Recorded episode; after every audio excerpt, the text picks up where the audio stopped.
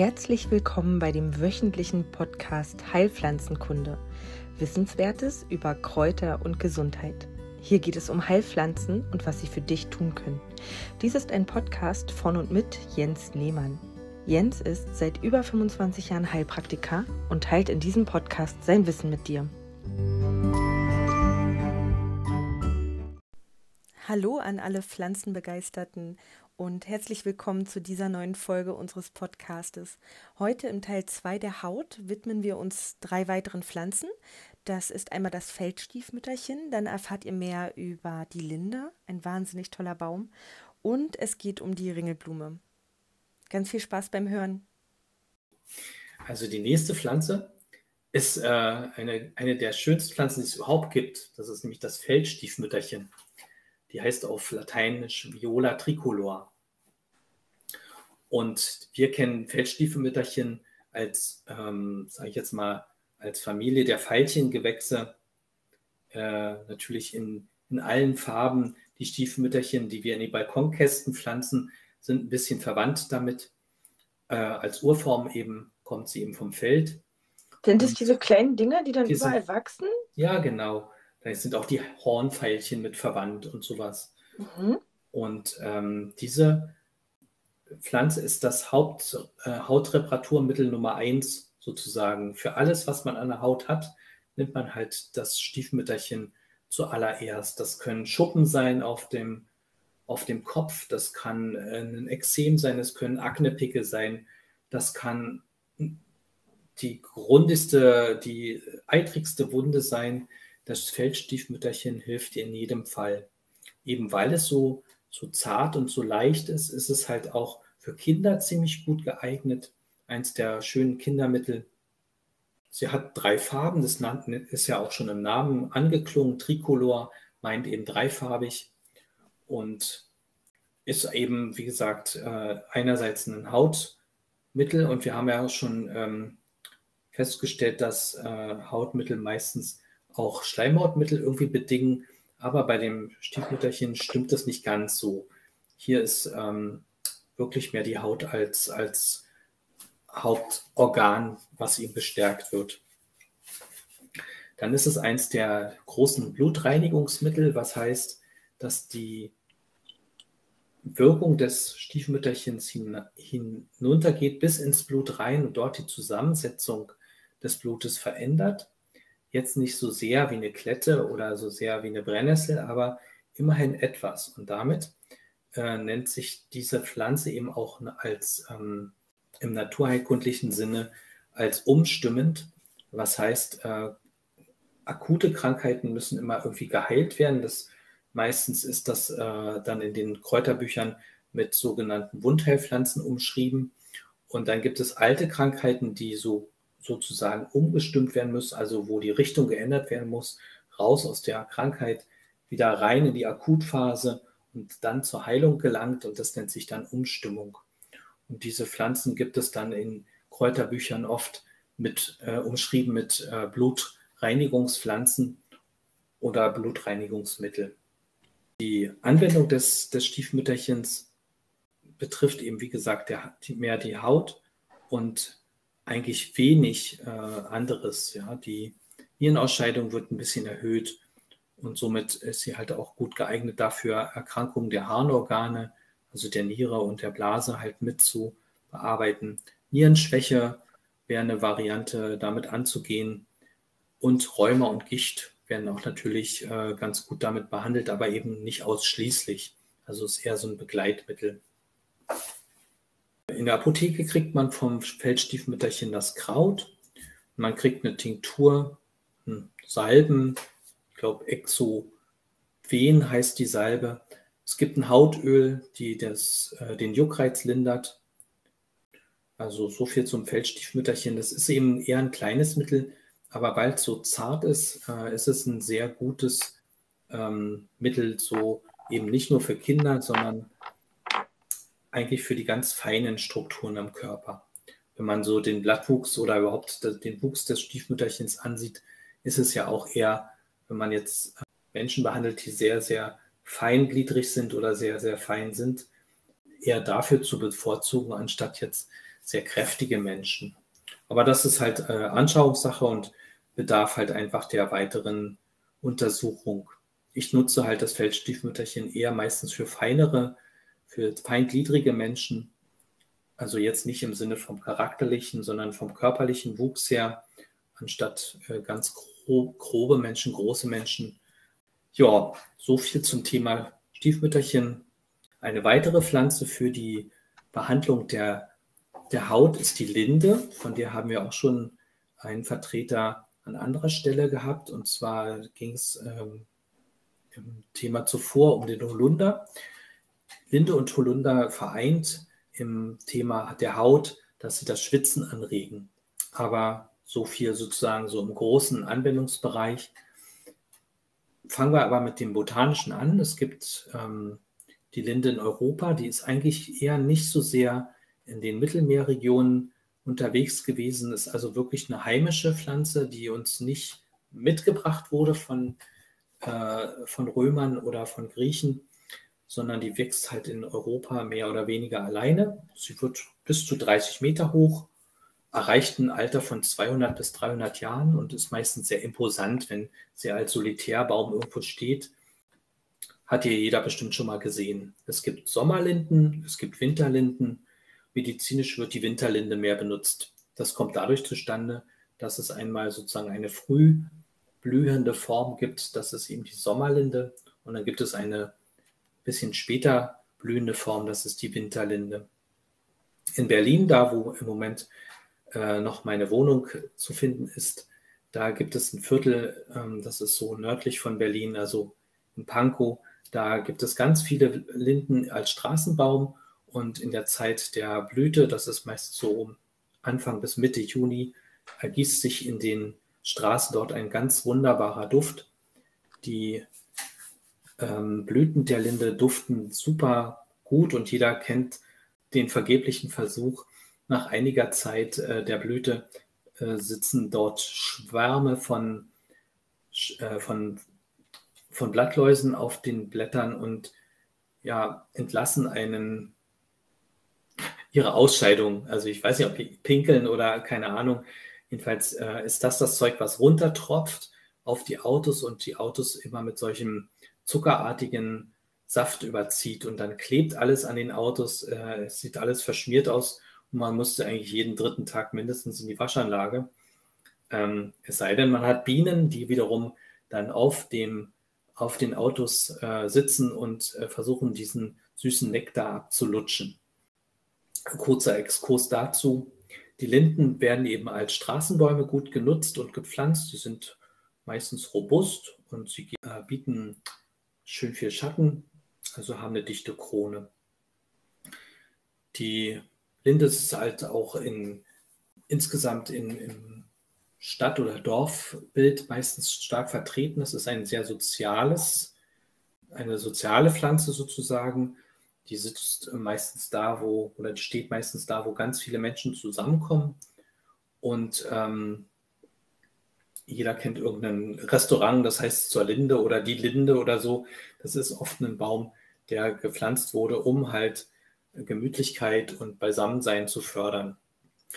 Von alters her wurde die Linde nicht als Bauholz oder Brennholz benutzt und auch aus äh, dem Holz wurde eher nur geschnitzt, aber eben nicht als direktes, also eher zur Kunst wurde geschnitzt und nicht zur Gebrauchs, als Gebrauchsgegenstand. An dem Baum wurde auch kein Gericht gehalten oder auch niemand aufgehangen. Also der, der Baum Linde ist sozusagen eine Art Kommunikationspunkt Pfarrer Kneip hat die Linde viel benutzt. Also in seinen äh, Anwendungen fürs Wasser war es immer sehr wichtig, überhaupt das Schwitzen auch anzuregen. Und damit ähm, hat er sozusagen seine Erfahrung gemacht und uns weitergegeben, dass wir, den, dass wir die Linde halt weiter benutzen sollen und viel und oft. Und zwar früher wurden nicht nur die Blüten benutzt, sondern auch die Blätter. Die äh, Blätter wurden zur, also gegen die Erkrankung der Atemwege benutzt, wieder zur Verschleimungslösung. Das äh, greift wieder in das Thema zuvor ein, was wir hatten. Da ging es um die Bronchien. Die heutige Anwendung ist allerdings sehr viel übersichtlicher und zwar geht es da um eben dieses Öffnen der Poren und somit das Schwitzen. Die äh, Linde hatte eher eine weibliche Kraft. Ja, die ist, wenn man die jetzt als, als Solitärbaum sieht, ist die wirklich sehr rund. Alles das, was wir Männer so mit Frauen äh, äh, assoziieren, ist ja Rundung. Und so heißt es nicht ohne Grund die Linde und nicht der Linde. Und ähm, hier macht sich auch eben gleichzeitig bemerkbar, dass die Linde also vom Blatt her, aber auch von der Blüte ja unter Umständen in der Lage ist, Wasser einzuschließen in die kleineren Falten. Zwar öffnet sie die Poren, aber gleichzeitig lagert sie auch etwas Wasser ein. Und das äh, hilft uns beim Thema Haut eben nochmal doppelt. Nicht nur das Schwitzen, sondern vor allen Dingen das Einlagern. Die Haut wird faltenfreier und sieht einfach frischer aus. Es soll ja Menschen geben, die das sehr viel äh, machen mit Cremes oder mit, mit Lotionen und so. Aber hier ist einfach sehr viel billiger und sehr viel praktischer das Benutzen eines Lindenblütentees längerer Art und dann müsste das normalerweise auch klappen. Die Linde wirkt auch leicht krampflösend, zum Beispiel bei, Kramp bei Krämpfen der Blase, wenn man äh, im späteren Alter inkontinent wird oder eben auch im Menstruationszyklus äh, sich Krämpfe ergeben, wirkt sie gut krampflösend und bei Epilepsie auch. Also ihr könnt euch merken, so runde Sachen werden von der Linde halt auch immer unterstützt. Also die Blase ist rund, okay, jetzt könnte man sagen, ja, welches Organ ist ja nicht rund? Ja, das stimmt. Also im Prinzip gibt es viele Organe, die rund sind, aber die Blase insbesondere ist halt eine runde, eine runde, Struktur, runde Struktur und der Kopf eben auch. Ein äh, Tee aus den Blüten hilft auch bei nervöser, geistiger Überanstrengung. Er löst halt einfach die Krämpfe äh, auch hier sozusagen im Kopfbereich und wirkt auch leicht schlaffördernd. Mit der Linde kann man eben auch noch äh, sich sozusagen im geistigen Feld für Menschen bewegen. Da kann man äh, sozusagen über eine längere Zeit die, ähm, die Linde einsetzen, ob jetzt als Blatt oder als Blüte, das muss man sich einfach ausprobieren. Wahrscheinlich gehen beide Strukturen oder drei oder die beiden äh, Dinge.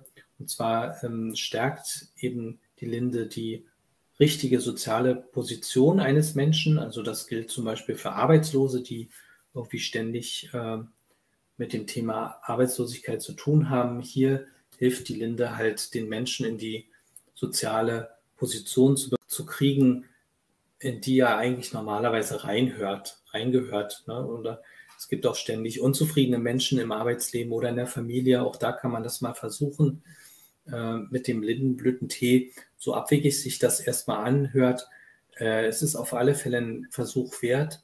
Natürlich äh, muss der Mensch auch irgendwie versuchen, selbst äh, das Seil der Arbeit zu ergreifen oder eben aus der Familie heraus seine eigene Stellung zu untermauern oder zu finden. Aber die Linde scheint irgendwie eine Art Träger oder, oder Hilfswesen zu sein, um diesen Menschen halt zu unterstützen. In der Apotheke kriegen wir dann eben auch die Blüten erst sozusagen gekauft. Die Blätter müsste man selber sammeln, aber die gibt es ja nun mal reichlich. Dann gibt es, äh, glaube ich, Kohle aus der Linde, homöopathische Mittel sowieso, Standardpräparate, naja, da fällt mir im Moment nichts ein, aber ich denke schon, es gibt sicherlich auch Kombinationspräparate mit Linde drin.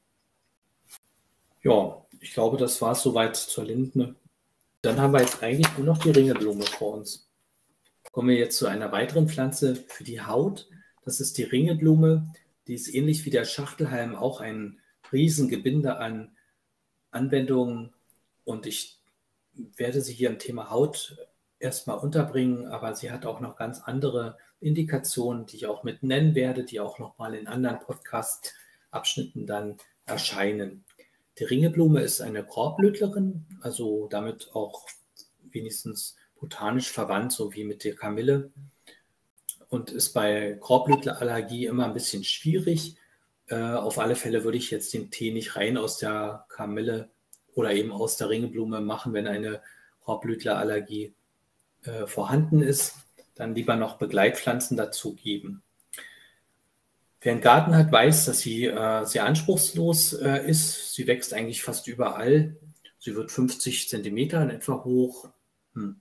Die Blüten sind meistens sehr leuchtend, ja, so gelb und orange und öffnen sich meistens so von Sonnenaufgang bis Sonnenuntergang und sind entsprechend robust. Also die blühen halt auch sehr ausdauernd. Also chinesische, der lateinische Name für die Ringelblume. Wenn du das auch noch kannst, dann bin ich ja, Nicht, nicht. Mandarin habe ich nicht gelernt bis jetzt. Aber ich kenne Leute, die Mandarin sprechen und das hört sich irre toll an. Der Name Ringelblume ist ja äh, sehr passend und zwar bezieht sich das äh, Wort eben auf die Samen, die ja so leicht geringelt sind. Wenn man sich die abnimmt, dann sehen die aus wie kleine Kreise. Der lateinische Name der Ringelblume ist Calendula officinalis und ähm, da steckt das Wort Kalender drin oder Kalendis und das äh, bezieht sich auf einen Mond oder Monat und äh, das ähm, bezieht sich dann eben insgesamt äh, auf die ausdauernde Blühzeit, die über, über Monate hinweg geht. Die Anwendungen innerlich und äußerlich sind äh, sehr reichhaltig. Äh, früher wurde, also früher, als ich anfing, mich mit Pflanzen zu beschäftigen, war es noch. Kannst du das nochmal mit so einer alten Männerstimme machen? ähm, als ich anfing, mich mit äh, Pflanzenerkunde zu beschäftigen, das ist jetzt locker mal, Gott, 25, oh, 28 Jahre her, dann nutzte man vor allen Dingen das Kraut der Ringelblume, also Stängel, Blatt und Blüte. Mittlerweile ist nur noch die Blüte in der Apotheke zu bekommen. Sammeln kann, kann man allerdings natürlich alles. Und sowohl Blätter als auch Blüten haben eben gemein, dass sie eben Entzündung der Haut und der Schleimhaut wieder sozusagen als äh, Anwendung im Vordergrund sehen. Das ähm, können jetzt Geschwüre sein oder Ekzem, Ekzeme, Verbrennungen, alle möglichen Wunden, die man so auf, auf der Haut hat, von Operationen bis zur Narbenbildung, eben wieder bei Kaiserschnittnarben. Wir haben das eben schon beim Achtelheim äh, gehabt. Und Verbrennungen sind auch hier zu nennen. Also die Ringelblume hat einen starken, starken Bezug halt zu Verbrennungen. Das merkt man schon an dieser Feurigkeit der Blüte, die eben sehr stark leuchtet. Auch hier äh, gerade ähm, jetzt unter aktuellem Anlass sozusagen, äh, es ist ja Frauen, die auch äh, an Brustkrebs erkranken, jetzt in der letzten Zeit ja ganz schön viele mehr. Und äh, dann erfolgt ja meistens eine Operation und eine Chemotherapie, aber eben auch eine Strahlentherapie. Und das Gewebe der dort behandelten Stelle neigt eben einfach zu Verbrennung. Und hier kann man die, die Ringblume sehr gut benutzen, sowohl innerlich als eben auch äußerlich als Salbe drauf ähm, einreiben. Und das hilft halt der verbrannten Stelle halt besser zu regenerieren. Natürlich wird der Krebs nicht regeneriert. Hier ist wieder wie beim Feldstiefmütterchen äh, die Fähigkeit zu erwähnen, die Falten der Haut durch Wassereinschluss halt zu glätten. Das äh, ist für manche Menschen sehr wichtig. Also ein Falten äh, freies Gesicht ist ja sowieso also Mode entsprechend. Also die Ringelblume kann eben auch die weißen Blutkörperchen in ihrer Anzahl vergrößern und, so, und damit verändert sich halt das Blutbild. Und wir hatten ja schon erklärt, dass die Veränderung eines Blutzustandes oder des Blutbildes als Umstimmungsmoment angesehen wird. Und äh, hier ist die Ringelblume also sozusagen auch wieder so eine Art Blutreinigungspflanze. Das trifft halt für die Blüten weniger zu als für die Blätter. Die Blätter sind hier stärker in der Wirkung. Die muss man sich zurzeit eben selber sammeln. Ist gar nicht so schwer. Wenn man sie einmal im Garten hat, wächst die normalerweise ziemlich gut. Hattest du erwähnt, warum man die zurzeit selber sammeln muss? Nee, das äh, ist einfach äh, von, der, von einer äh, Kommission festgelegt worden. Da gibt es zu wenig Anwendung also, von der Ringelblume gibt es eigentlich äh, die Anwendung traditionell über die Blüten, über die Creme. Also aus der Ringelblumenblüte wird die Ringelblumensalbe ge gezaubert und äh, die sollte auch schön, schön gelb sein. Dann ist sie wirklich gut und qualitativ hochwertig. In der Naturerkunde, die wir so kennen, was Pflanzenerkunde letzten Endes im, im wahrsten Sinne halt bedeutet, wird die Ringelblume als Standardpräparat abgegeben und da wird auch immer die Blüte benutzt und von den Blättern, die ja viel preiswerter sind, weil sie eben viel leichter zu sammeln sind und viel schwerer im Gewicht sind, gibt es wenig Anwendungsbeispiele. Die Teeanwendung ist eher eine kleine Sparte innerhalb der Pflanzenerkunde, so lustig wie sich das anhört. Aber dass man einen normalen Tee als äh, Medizin auffasst, ist ähm, meinem Lehrer Klaus Kremer, der die äh, Berliner Schule gegründet hat, äh, eher zu verdanken als ähm, das Belächeln und ähm, fast Kopfschütteln der Kollegen im südlichen Teil Deutschlands, die gesagt haben, naja, Tee-Anwendungen, damit äh, Leute im großen Stil zusammenzukriegen, äh, gesund zu kriegen, äh, das ist fast unmöglich. Sie wurden eines Besseren belehrt. Also der Heilpraktiker Klaus Kremer hat hier also bei Jahrzehnten hinweg Therapeuten ausgebildet in der Teetherapie und somit eine eigene Schulrichtung gegründet. Er ist ähm, vor einigen Jahren verstorben und ich muss nicht erwähnen, ähm, dass die von ihm gegründete Schule im Prinzip Pflanzenerkundler ausgebildet hat, gerne auch mit der Kombination der Augendiagnose, da war sein Hauptschwerpunkt drauf. Aber somit ist erklärbar, wieso die Kommission E, die sozusagen vom Gesundheitsamt dafür eingesetzt wurde, äh, die Pflanzenbestandteile zu überprüfen in Wirkung und Nutzen, halt das Blatt und äh, das Kraut gar nicht kannte, sondern eher die Blüten für prüfwürdig erachtete. Und die haben auch eine Positivbegutachtung bekommen oder eine, einen Wirksamkeitsnachweis bekommen für innerliche und entzündliche Veränderungen der Mund- und Rachenschleimhaut und äußerlich bei äh, schlecht heilenden Wunden.